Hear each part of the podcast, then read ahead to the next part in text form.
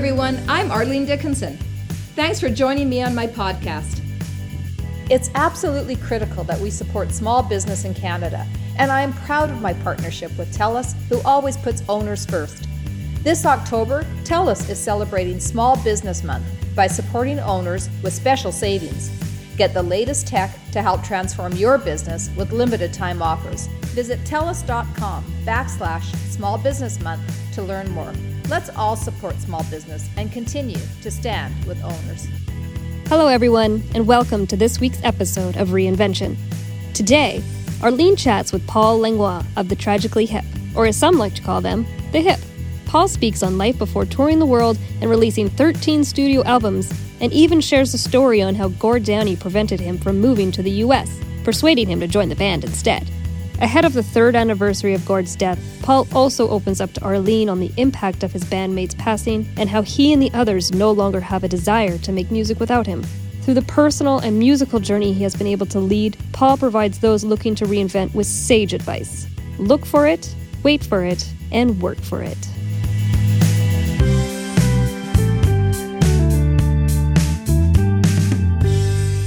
I'm talking to Paul Langlois, who is one of like I don't know, Paul. Do you call yourself a member of the Tragically Hip now still, or is that still how you're being recognized, or how do you how do you um, introduce yourself these days?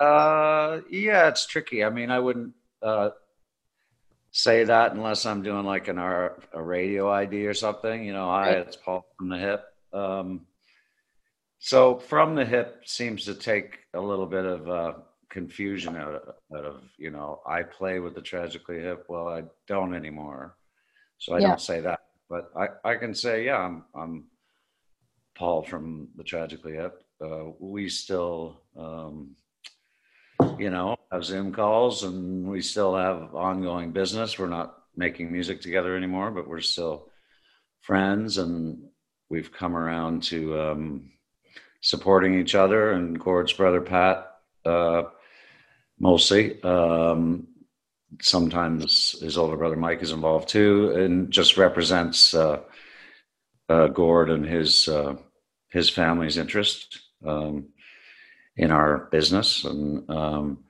so we're still fairly we're we're fairly regularly in contact. Um, but I don't play with the Tragically Hip anymore. That was uh, that's in the past.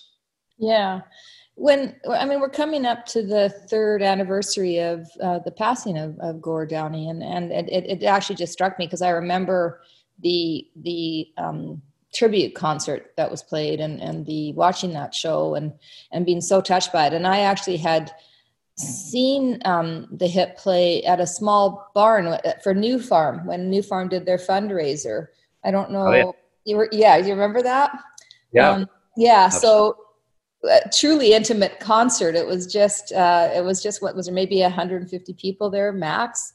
Uh, in that mm-hmm. small little beautiful barn in the middle of uh, just outside of Creemore, Ontario, and watching you guys on the stage and and uh, I, I, actually you you auctioned a guitar. Do you remember signing? Uh, you might not remember this, but I remember this. You auctioned a guitar off, and I ended up buying it. Did you get it? Really? Yeah, with with uh, all of your signatures. Oh, that's that's great. I didn't know you were there. I didn't see you. Um, yeah, I was like literally right at the like I was like it, funny story, just quick funny story. I took uh, a very good uh, two friends of mine who live up north uh, in Ontario who and he is just such a huge huge fan of the hip. He plays guitar himself and loves the hip and he he and so I I got tickets to this didn't didn't really share too much about you know who was going to be there playing but uh, Gillian who who runs the uh, fundraiser had shared it with me. And and so and I told him he was he was almost vibrating the entire time. And when we got there just before you guys had to go on I had to go to the bathroom. It was a small small barn beautifully yeah. lit with like Christmas lights everywhere in the middle of summer and uh, and uh, and we're kind of at the front because we've made our way to the front because he's such an enormous fan. And we're and we're standing there and I say I have to pee. And he looks at me and goes you're you're kidding me right? I say no. And he said and I said hold our spot so me and his wife and and and because uh, she had to go to the bathroom as well and and he just looked at us and said i okay like as if he could hold our spot like you know like a small little place like that everybody just crowds in And yeah. so we we ran out, went to the bathroom, ran back, and, and got in just as you were starting. And, and it was such, such a memorable night. And when the guitar came up for auction, I bought it because I thought, you know, it was just such a night that I, I, I, I was so close to watching you guys on stage, and it was, it was memorable to me to watch Gord perform and to, to watch all of you perform.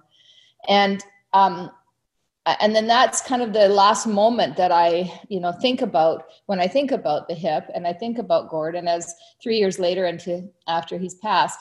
I'm kind of curious how you feel about whether or not, you know, kind of what's transpired in your life. And maybe let's start with the hip and then go backwards because there's so much of your life I want to learn about. So I don't want to spend too much time on this, but I do would like to know how you feel about, you know, reinventing yourself after after uh, Gord's passing. Yeah, well, I mean, just to touch on the new farm thing, um, the um, Brent and Gillian, um, Preston, Brent is uh, the brother of my brother-in-law. Um, my brother-in-law, Mike Preston, is married to my littlest sister Sue, and um, so it was extra special um, for me to just be there and see this event, which I'd heard about, and they held the event for um, a number of years. They had to do it virtually this this year, obviously, but um, Gord Downie played that event um, like as a solo act three years before that, and um, so it was very special for me just because they're family, Brent and Gillian, and um, you know I loved his book the New Farm. Wasn't it the best book? the best. I loved it. You know, I felt I would say this to Brent. I think I already did, but I felt obligated to read it because he's the brother of my brother-in-law. So I know them, you know, fairly well. He's coming out with a book, and I'm just like, oh god, I got to read. It's going to be so dry. Here we're going to read about a the new farm. Okay. He's going to ask me about it. I'm going to have to say I read it. well, it was a page turner for me. I mean, I learned so much, and it was just such a well told story. I highly recommend that book, and um, they just have a beautiful thing going there. And that was a everyone in the band knew that too at the time because Gord had played it uh, uh, three years earlier, and we talked about it. And they know uh, he's my brother-in-law's brother, and um, Gillian's such a sweetheart. Anyway, it was a special night for us. So I'm glad that you mentioned that show because I, I look fondly back at that. Um, and you know, uh, and with Gord, you know, I, I, went. We all went through a lot with Gord and um, his illness, and um, you know that was. Uh, I just learned so much. I ended up uh, moving in with him, he and his brother, uh, for about the eight months before the last tour just to try and get him in shape and really help his brother Pat out, but also Gordon. It was very, I've never been so present in my life. And my wife Joanne would come up whenever she could, depending on what our kids were doing. But they're both university age at the time, so it was a little easier to get away. And um, anyway, um, it was it was a gift, and he was just so uh, dignified and and um, he never complained once, even though he was really sick. And then to see them to see him do the tour, well, you know, it was just amazing what he did. He, he, lucky enough, that was the strongest, most kind of cognitively aware he was was during that um, few weeks. So, you know, uh, it just everything changed. I hadn't been through that kind of um, lost before, luckily enough. Um, and none of us in the band, you know, we kind of really went into a two, probably full two year period of just being kind of brick walls and not really talking much, um, which is fine. Everyone just dealing with it with their own, you know, um, friends and family, but um, not really communicating too much with each other. And and and now we are like i would say for the last year or so and and it's much better. We're you know we're not a playing band anymore and that's that's a unanimous um, easy decision. You know we lost gordon. We can't we don't we're not interested in doing anything without him. But you know we still have a studio and you know wine and and you know various things going on, and um, and it's just nice to talk because um, you know we're a classic, typical men, and you know the the intimate conversations don't happen because no one asks anyone any questions really. And um, but it, so it's been good to just sort of all of us just to either reminisce because we're digging through stuff these days and um, trying to find all the stuff we recorded and but to reminisce about gordon and have all of us just be on the same page of of you know being very free to admit we we miss him and we love him yeah i can you know i mean interesting to me grief is grief is something we don't talk enough about and we don't talk enough about you know um, death and and and the impact it has mm-hmm. Yeah. yeah it's really um, and you can't control it uh, that's that's what um, that's uh, that was it can be overwhelming and but it can be you know sometimes it, it allows you to be happy about having known somebody and having been lucky enough to um, you know i would say especially me with gord um, you know we're best friends and um, he's the reason i got in the band. Um, yeah. um, how old you know, were you so at him? I was uh, i was 21 maybe? 20, either 20 or 21 and I, I joined about a year after they had started, and um, you know I was going to move away um, and try my luck in Nashville, and which was really a pipe dream. I would have been I would have been killed down there. I'm sure. I doubt it. but I wanted I wanted to try it, see if I could make it as a songwriter, and um, and he didn't like that, and he asked the other guys, "Hey, we should get Paul to join," and um, so he kind of made my life um, and certainly career wise because it was my first and only band and um, and so you know uh, he didn't hang it over my head or anything ever you know but um, I, I was always grateful about that and and uh, yeah so it's uh, but yes grief sorry is is um, I've only learned you know I got all between my wife and I, we have six parents. I have two, and she has four, and um, I haven't lost anybody. I've been so lucky. But to lose uh, someone like Gord and and to watch it, you know, I went to all the treatments, and know, it was very aggressive cancer, and um, and so he was in bad shape a lot. And this is before the tour. I mean, it's amazing his will and drive. And I just learned so much, was very present, and it was just a gift to me, and it was a gift to him. Um, and he was very expressive about that. So, um, but yeah, grief is a is a massive thing that you just gotta you know, ride along. I don't know. I mean, I don't really. I, I wouldn't pretend to try and give anyone advice, but um, you're lucky to have known. If you're grieving somebody, well, okay, you're lucky. So, any moment you can grab to tell yourself that. Yeah, that's uh, um I, I, think I mentioned this on another podcast, but I was listening, um, and it's, it's, worth repeating. I was, I was listening to somebody, I think they were a Buddhist um, faith, and they were talking about how when you die, if you can talk about um, be, instead of being sad, or if somebody dies, instead of being sad, being thankful, you, you flip the whole notion of, you know, like what life means. Mm-hmm. Yeah. Yeah, you do. It's, it's, um, it's hard to understand, but uh, I really, I admire people that understand it, and I actually admire people that have through it because yeah. it's it's no easy feat. Um, but I think there is some learning, um, at least that gets uh, that gets done.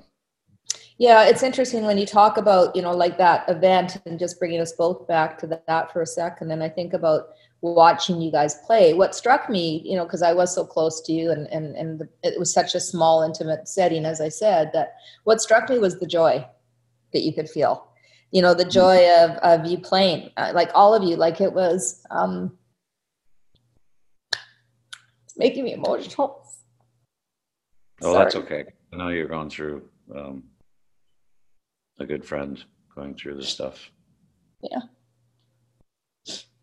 Well, that's what it's about, Joy. You know, and that's what it was about for us. We we we got lucky. We had the right combination of people. We were confident. We were like, a, we knew we knew we were good. But we we not not like in the sort of flashy way. We just knew we were good together, and so maybe there was nerves, but there was just such a confidence and the whole day you know when you're in a band or maybe you're an actor um, in a play or you're doing a broadcast or whatever that whole day and night is about that moment and uh, those moments. And we were lucky enough to be great friends. You know we grew up together we, we feel like we're doing the right thing we're just happy and of course you know it's it's easy to have a good time when there's a crowd dancing along and liking it. And um, so I, I, treasure those moments. You know, I get asked, um, my wife mostly, like, you must really miss that.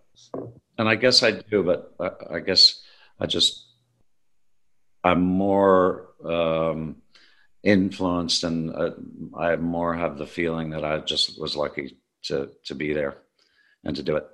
Yeah to be grateful for the experience of it. I i think the same thing. Like there is a, a you know I, I, mean certainly don't have what you have in terms of you know the the energy and electricity that comes from performing on stage all the time but having given a lot of speeches and, and being in public in the public eye i do there's an energy and a, and a thankfulness that you walk away feeling grateful that you can actually do something for the people in the audience and that you can share this moment together where you're you're thinking the same thoughts or you're enjoying the same music or you're you know you're having the same um, experience. And and that world has changed so much. I mean speaking of reinvention if you think about what's going on with any performance now it's it's over you know it's over zoom and people are in their home enjoying your music now. So do you think but it's more that's actually very intimate. I mean if you think about it you know people are in their home they're relaxed they're they're in a place they're comfortable and they're listening to you, you know you play is that it's, it's a different thing? I mean you don't get the same energy back i suppose but it must also feel kind of good to be able to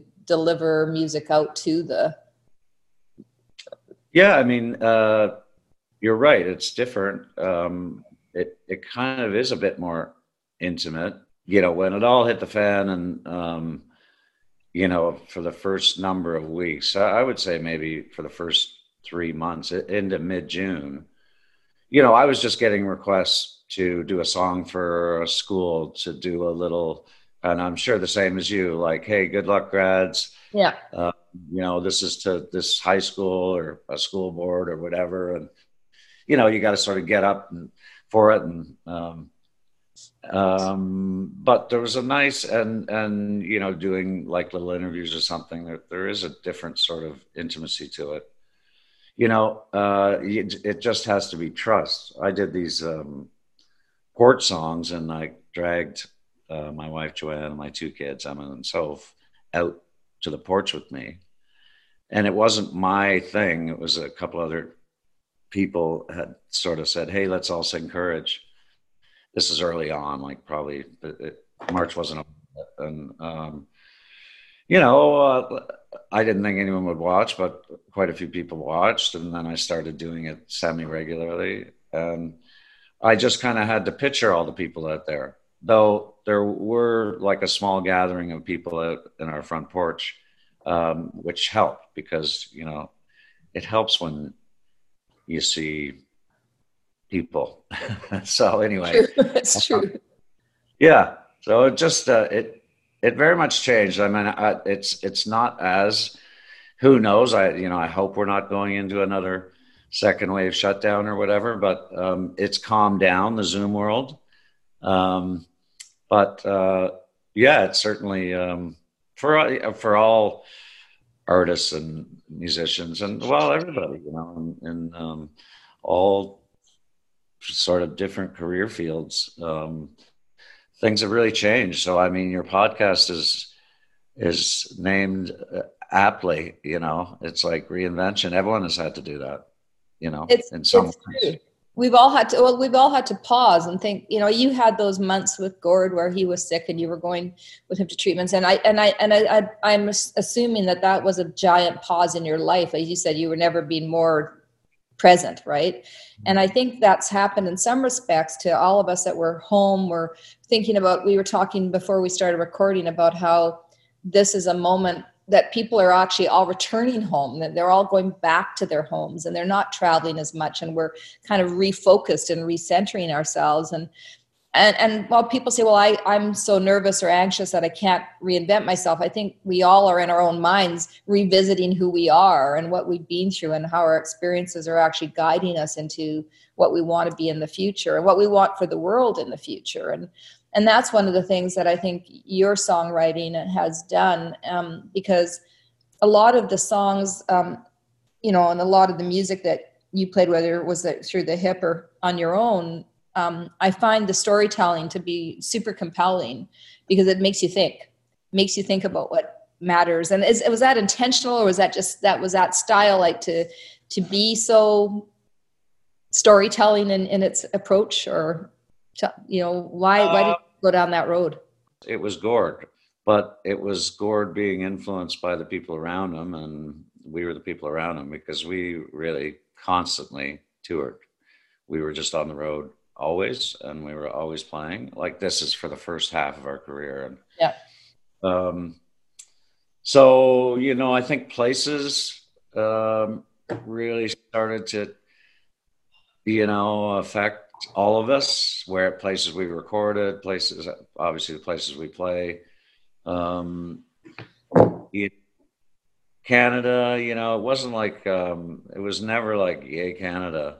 Um, there was always a bit of a darkness like there is in Canada. You know, I mean, it's a beautiful country. They're great people. It's yeah, you know, we're very lucky not to be um, living in the country underneath, um, obviously. But it always kind of bugged Gord, you know, and it just that was just his thing. It just bugged him that all these people are up north, you know, and head of lettuce is twenty five bucks, and you know, just like there's no you know they're just kind of stuck in the winter. They want to be there but it's it's you know it just always bothered them so that seeped into obviously a solo work. Um, they did at the end secret path but um, it was always kind of there you know. We always loved canada but you know like we play london england or whatever you know often anywhere san francisco and maybe a canadian flag's out so that's fine but um, we didn't want to have a Canada party. We were interested in just um, we pre- appreciated the support, and I think um, you know when he kind of became the main lyric writer, which was fairly early on. Uh, I think he just worked on it really hard and really wanted to make compelling things. You know, he, um, you know, obviously we read a lot. I mean, it's hard to say where you can grab a song. It's it, parts come to you, and um, it's not like you can just you know take out a piece of paper and say, "Well, you know, I'm running down the road." down the road. you know, I mean, it's just there are little inspiration, inspirational ideas that hit you, and he just always had a notepad and would write it down if it if it happened, even if you're in the middle of something. So he was just good at it, I think, and and um, we were good at um, once there was uh, we you know there was a lot of musical ideas in the band. We just went around in a circle. Are you still writing? Yeah, uh, yeah. I mean, I've done two solo records, but it's been a while now, like 2011, 2013, so seven years since um, since Not Guilty. Um, and I was sort of writing a little bit, but then, you know, then I kind of stopped. We were still in the band, and then Gord got sick. And since Gord died, um, I really was almost afraid to write. I just didn't, you know, okay, what am I going to write about Gord? You know, to myself, you know, just in my right. head. And anyway, so I did go in the studio. Um, I think I mentioned we have a studio in uh, outside of Kingston called the Bathhouse. Uh, it's in the town of Bath, which is uh, about a half hour towards Toronto, so two hours uh, east of Toronto, and uh, just a half hour from downtown Kingston here. Um, so I went out and I was just like really down on myself because I was like, I don't have any ideas here. And it was just me and the engineer. And his name's Niles. And I said, Niles, just, you got to give me an hour or two in the kitchen here. And yeah, I, I was able to, because it was a deadline, you know, it's much easier to write for a deadline. And um, I was able to come up with a couple, three songs just right there. And of course, you know, the first one was about Gord. It was just like exactly what I was telling myself, don't do that. but it was just like, you just, you can't write about anything but feeling, or at least I can't. Right. Um, so, yeah, I wouldn't say I'm actively writing. I have many people in my life that are trying to really get me to write. Some bother me. Um, I had a practice last night with uh, there's I have three good friends here in Kingston, and we're called the Campfire Liars Club, and we had a socially distant outdoor practice last night, and um, you know those three guys get on me a bit, and you know especially a guy named Greg Ball who's like, "So, have you written anything? Let's hear it." And I'm like, "Nah, I haven't written anything," and he doesn't. He, he's being nice about it, but um, it seems to be bothering people around me that I'm taking more of a pause than they want me to. but I'll get back at it. You will. You don't feel like you're you're at a different stage in your life that you want to, like maybe it's maybe this is part of a next reinvention for you. Like I, I mean, I I, sh- I sure hope you continue to write and, and play, obviously. But is there something else that you've been thinking about in your time, that your downtime, as you've been? Well, I would say that's pretty perceptive what you just said because um, I kind of walk around and in my mind i'm thinking okay well the hip was behind this it was it wasn't just a little thing it was 32 years yeah together so it wasn't just like a little run 32 years and so okay so now that's over so now i guess what do i do i mean i go to the cottage and you know golf a little bit curl in the winter maybe this is good for me you know maybe this is enough and i know uh, deeper down that that's not true. You know, I can I can write songs. I know I can do it. Um, so there's sort of an obligation. I'm not going to do it in like a, where put out a record every year or whatever. But I do feel like I'll do it again. But I I I just um, right now I'm in the resistance phase where I'll sit down with a guitar. I like playing. Um, and maybe you know get little ideas and so i just record the little ideas and um, and then listen to them sometimes and think okay well maybe you could do it again. Because when i did my first solo record um, that was a big thing for me. You know i'm not uh, overly outgoing and um, after i did it and i was happy with it it's called Fix This Head um, it fixed my head. You know I, I, it was a monkey off my back. It was like, okay, you, you did it.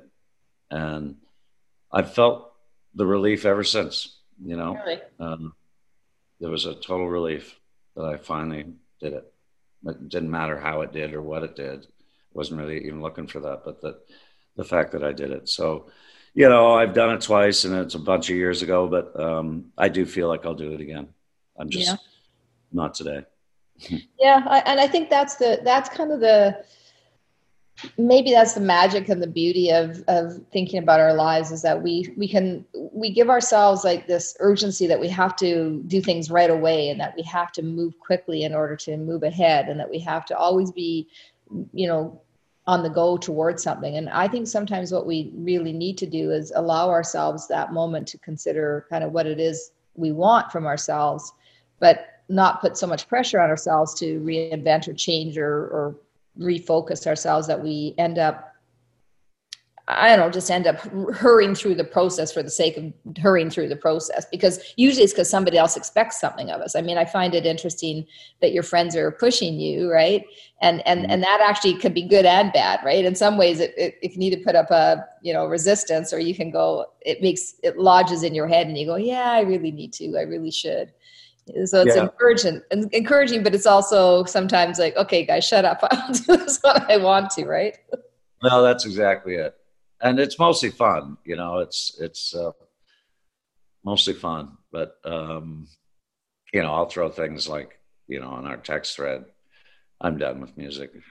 And they don't like that at all. and I'm just kidding. just like, you know, um, so yeah, no, it's good. I mean, your friends and your family and in life, um, you know, if you're lucky enough, they're they're big influences on you, you know, and they say things and it sticks with you, and you either think, oh, that bugs me, or you think, yeah, you know, they're probably right, and um, so yeah, I'm I'm lucky um, that way. There's there's plenty of encouragement in my life, but then it, you know, then it's left to you, you know, or it's left to me. Am I going to do it or not? So I, I prefer. I'll just chip away, little, little by little. I, I, want to ask you a, just a bit of a different question because I'm thinking about your wife and your kids. You've got two kids, right? Yeah, two girls. Yeah, two girls 20s. in the twenties, um, and your wife that you've been married to for for quite a while, right? How long? Long time, yeah. Yeah. Thirty so, years. Thirty years. All right. So you got, and I don't know if it's like to be the wife of or the children of a rock star, like a true, a true, genuine Canadian icon, the way you are. But I can imagine that they don't see you as Paul from the Hip or Paul from you know your your own your own um, albums that you've done. They see you as dad and husband. What did they do? Where, where's the pressure from them around you know like what you're doing now, which is not really you know you're not really engaged in anything every day what where's, where's the pressure coming from the, from them? And what do they think their dad and their and in, as a husband you should be doing? Well i mean uh, no I've, I've never been uh, treated like a rock star around this exactly. Um, that's reality. They bring you down to reality. Yeah. i try and remind them how so very lucky they are. Um, do you know who i am I I um I just did the the back to the porch thing just for a minute. I was like, "Are you guys going to come out and sing?" And they were like, "What?" I'm like, "Well, it'd be easier if we were kind of a group, you know, and we could just it's a group sing along." I don't sing these songs. Gord sang these songs because I was doing um, the odd hip tune, and that would probably be, you know, really the only thing they've had to go through even though I think they did enjoy it in the end. Otherwise, uh, no, my kids never brought it up in uh, school. Someone else, you know, if someone found out, it's like, okay, yeah, yeah, that's right, he is. But um, they just would make a point of not bringing it up. But, um, you know, and it wasn't easy on Joanne. Um, we were gone a lot, as, as I mentioned, you know, for the first. I mean, I got lucky in that when our kids were being born 95 and 99 we were just starting to tour less say in around 2000 like a little less. And okay. um, so that was lucky because i got to be around a little more. But no i mean i was certainly away a lot and that was difficult for joanne it was difficult for the kids and it was difficult for me. It was difficult for all of us. We all had kids and um, to leave them and to just feel that you know whatever it is guilt and um, missing them and that kind of stuff. So it's not an easy life um, for the family of uh, a traveling musician, a traveling band. It's not um, easy, but there were so many um, things that kind of you know that made up for it, and so many exciting times. We were lucky enough to just have exciting tours and shows and get real chances to um, you know bring the kids on a trip uh, for a few gigs, you know, um, bring your wife for a few gigs and um, just have a lot of good fun moments, you know, and um, we're just very lucky all around. And um, in particular in this house, um, uh, very lucky. Uh, well, I, I, I am there's so many i'm trying to think of how to characterize what i want to say about canada and not you didn't move to the us i mean you wanted to very early in your career go to nashville but you didn't make that move outside of kingston to you know you didn't you didn't try and go to i don't know did you ever think well i should be in toronto or i should be in vancouver or i should be in montreal or somewhere bigger? You, you did it from where you were which i really respect because I think talent can come from anywhere. And this notion that you have to be in a specific place in order to create, you know, great music or great art or great creative or or or anything where you can or great innovation really is this I think it's one of the biggest lies that's propagated out there. Because mm-hmm. because talent is talent. It doesn't matter where it lives. Um, mm-hmm.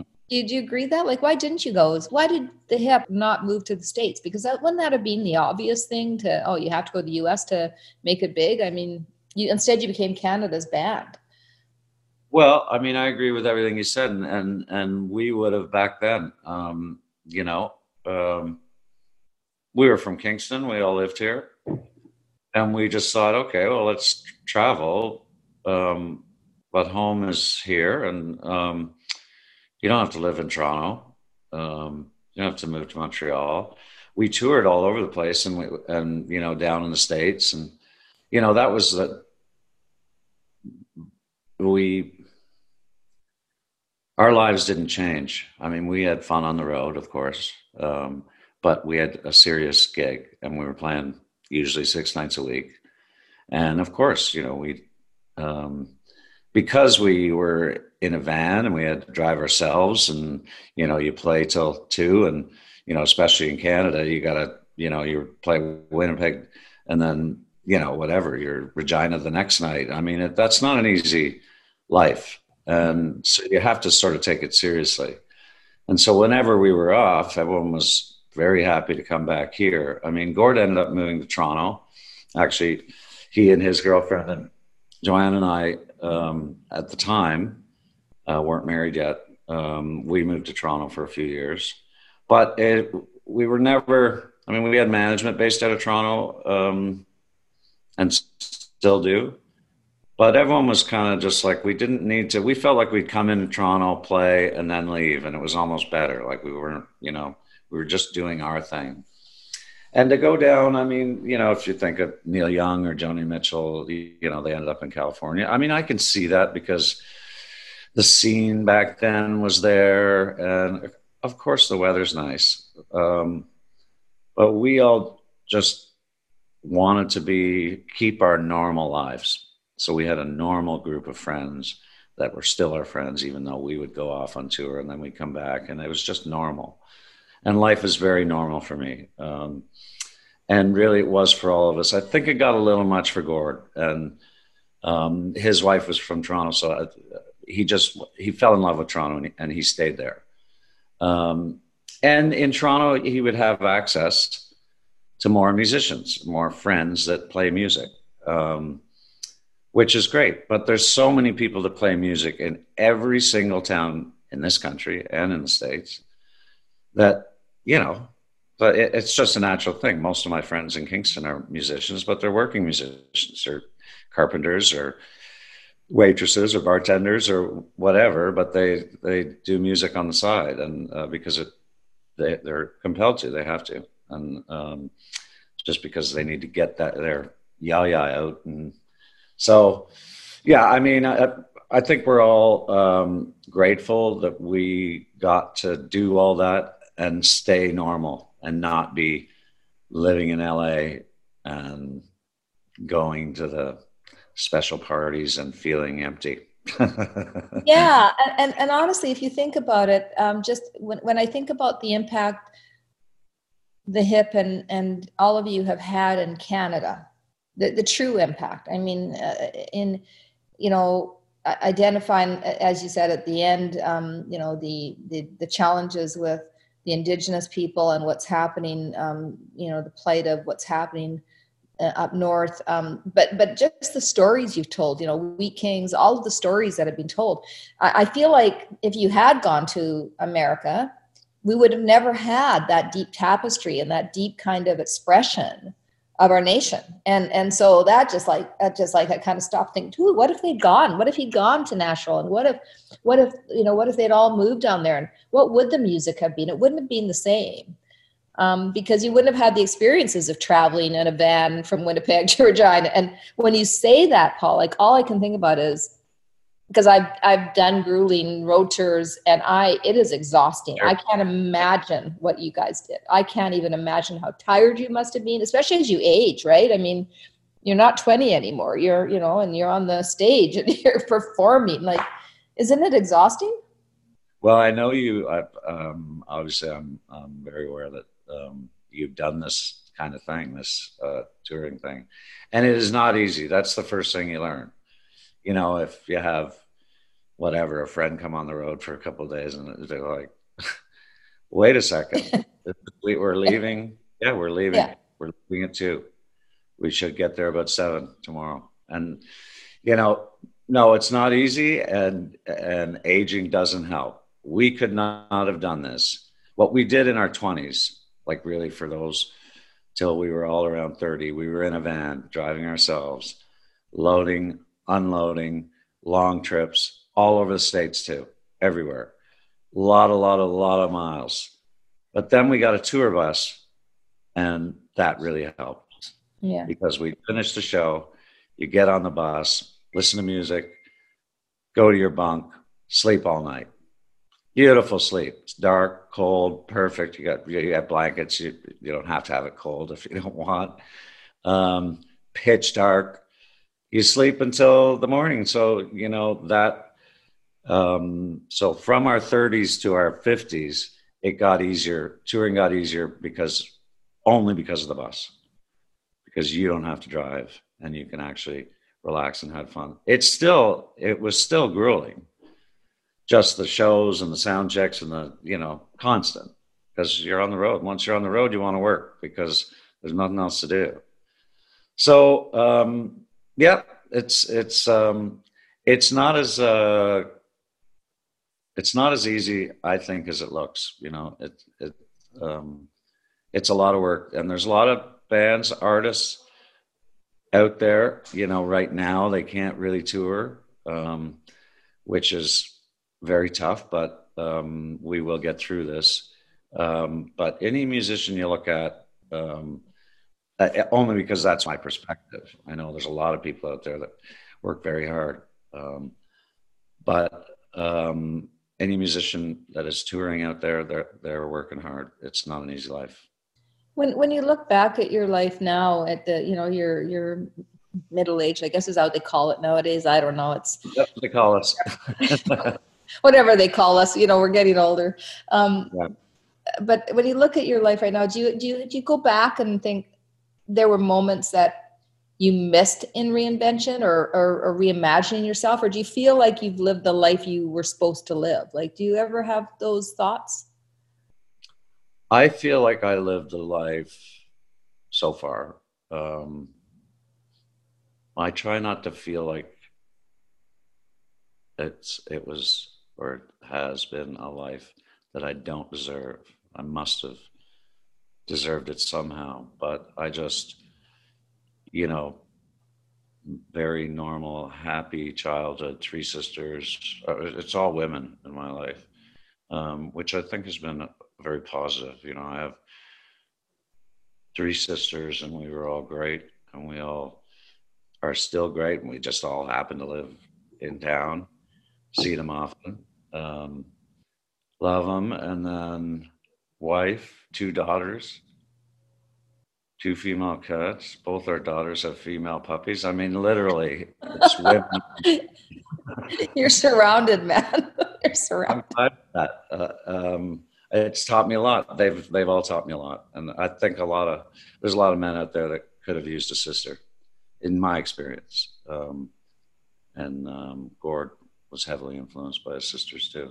And anyway, so uh, but the life, you know, joining the band, the fact that that I'm in the hip or I was in the hip. Um, no, didn't see that coming. Uh, did, didn't. It couldn't. There would be nothing that could have gone any better. I mean, even if I became a hockey player, which I wasn't obviously nearly good enough to, just couldn't see it. Like I just can't think of anything that would have would have or could have gone better. And um, so uh, yeah, thanks for asking that because I'm going to have a good day today. Just reminding myself. went pretty well. yeah, I don't think we ask ourselves or say that to ourselves enough that you know if we've lived a life, and especially a life that is you know can feel charmed, but you know what? I, I do want to leave that message here because it may feel charmed, Paul, but you worked your butt off. Like every you think about the the all the effort you put in all the touring all the songwriting all the late nights all the early mornings all the stress of you know and and probably all the early days of making no money on the canadian scene and wondering how you were going to actually right? Yep. people people look at you guys and go oh they're they, you know they, they've made it. Well i'll i'll tell you you you made it the hard hard hard way. And and in this country i know for a fact that musicians aren't rewarded the same way as they are in you know in the us or other places. But you did it out of love and passion. But you i actually think what i think the most when i think about you and the hip and, and is purpose. You had purpose in your life. Yeah I, I think you're right. That's well put all that. We uh, were lucky enough to be on the same page. We just all wanted to do it. And, you know, hey, we might have given up if it really tanked, but we had a lot of valleys. We had a lot more valleys, I think, than people think. Um, low times, tough times. Always worked. Like, and I'm talking emotional, trying to be friends times too, but we always worked. And you're right, it didn't really even get into the recording, but we were either touring or recording and yeah. and we were working hard. So yeah, that is true, and that feels good. And and it wasn't like like it was just five out of five. We were just like we just we were gonna do it. We just kept going for it, and um, but there were a lot of struggles. So um, yeah, I mean. But I still feel, feel very lucky because we all wanted to do it. It wasn't like, oh God, we got to go play. Maybe the odd time, but uh, No, I hear you, and but I I I think there's a, a great lesson there too because nothing great in our lives that we're grateful for, and there is luck always involved in everything when you're successful. I I believe that, but nothing does nothing worthwhile that you can feel good about accomplishing doesn't come with hard work. Nothing. I have you know I've had you know like if I won the lottery, it would not be as rewarding as if I had worked hard to earn my money. It just is that true uh, uh, for me it is at least and if you think about like you know i know i've taken lots of your time today but if there's if you had a message on just kind of thinking for the listeners of the podcast around reinvention or or just in life in general kind of how you're thinking about yourself and your future right now what what would you say well um, you just said uh, great mouthful there. Um, so because you took that, I would say, uh, uh, you know, I think you need to give yourself a break. I, I, I don't know why my mind goes to young people, but I guess it's because I'm a dad and, um, and an uncle and what, whatever. So, um, but I'm not like an advice giver. You know, I always tell the kids, I've never told the kids anything really, but um, I would say you need to give yourself a break but you also, uh, as you touched on, um, you have to work. And if if if you, the best thing to do is find out what you want to do. Don't worry if you can't. If you're 24 and you don't know what you want to do. Don't worry. Just work at whatever you're going to do. If there's going to be a left or a right coming up, some kind of thing, just look for it, but um, work hard, enjoy your life, and be happy. You, you have to. I, I, think it has to start with giving yourself a break, and and and it really is the most important thing to. Um, don't be hedonistic. Just be happy. Just look for what it is, and you can find most or, or a lot of your happiness. Um, certainly, with love, you find happiness and friends and family and all that. But in your sort of career work life, you know you can find happiness you just got to sort of look for it wait for it and work for it you know so i don't know that's a very jumbled piece of advice no it's not it's actually i like that look for it wait for it and work for it I, I i think those are keep your keep your eyes open to the opportunity you know wait for it don't don't expect it to just happen and then work hard for it. I, I love that. I think that's actually some of the best advice I've heard in a long time. So that's those are three really good things to live by. Paul, I really appreciate the time you gave me um, today, and and I, I I know I said I wouldn't talk, but I do want to thank you. You you did a song for uh, a friend of our family who's very very ill. Yes, and I'm very sorry about that. Yeah. Amy. Yeah, Amy. I did. Yeah, loved Amy. Um, I'm honored to be asked to do your podcast, and I was honored that you, well, and your daughter gave me the opportunity to do a song for Amy. And um, yeah, so I, I wish her all the best, and you too. I'm honored to be on your show. Do you call it a show? It's a show. Um, yeah, it's a show. It's a yeah. show. It's a podcast. I don't know what they call podcasts, but I'll tell you, I'm yeah. just getting so much out of it. I just had such an opportunity to talk to amazing, amazing people like yourself, and I. It's just been a blessing in my life to have these conversations. So thank you. That's so cool. Well, it's been great talking to you. Stay safe, and I'm sure we will see each other in person at some point. To lead a life in which you have no regrets or desire to change is the true definition of success. Like many who reach the highest pinnacles in their industries, Paul did not have a plan to be famous. He had only one goal in mind to be the best he could be at his craft. That mindset paid off big time, taking him and the hip to the top. And can for anyone else who has the grit and determination to follow their purpose. If you find yourself lacking direction or have yet to find the purpose in your life, don't lose hope. Similar to how Paul's rise to fame came from following his passion and taking an offer from a friend, you can also find opportunity hiding in plain sight, waiting to be taken advantage of. Stay safe and stay human. Thanks for listening, everybody. This podcast is made possible by the great folks at Venture Communications. Thanks to our engineers, writers, producers, and all the folks who work really hard to bring you these great stories of reinventions each and every week.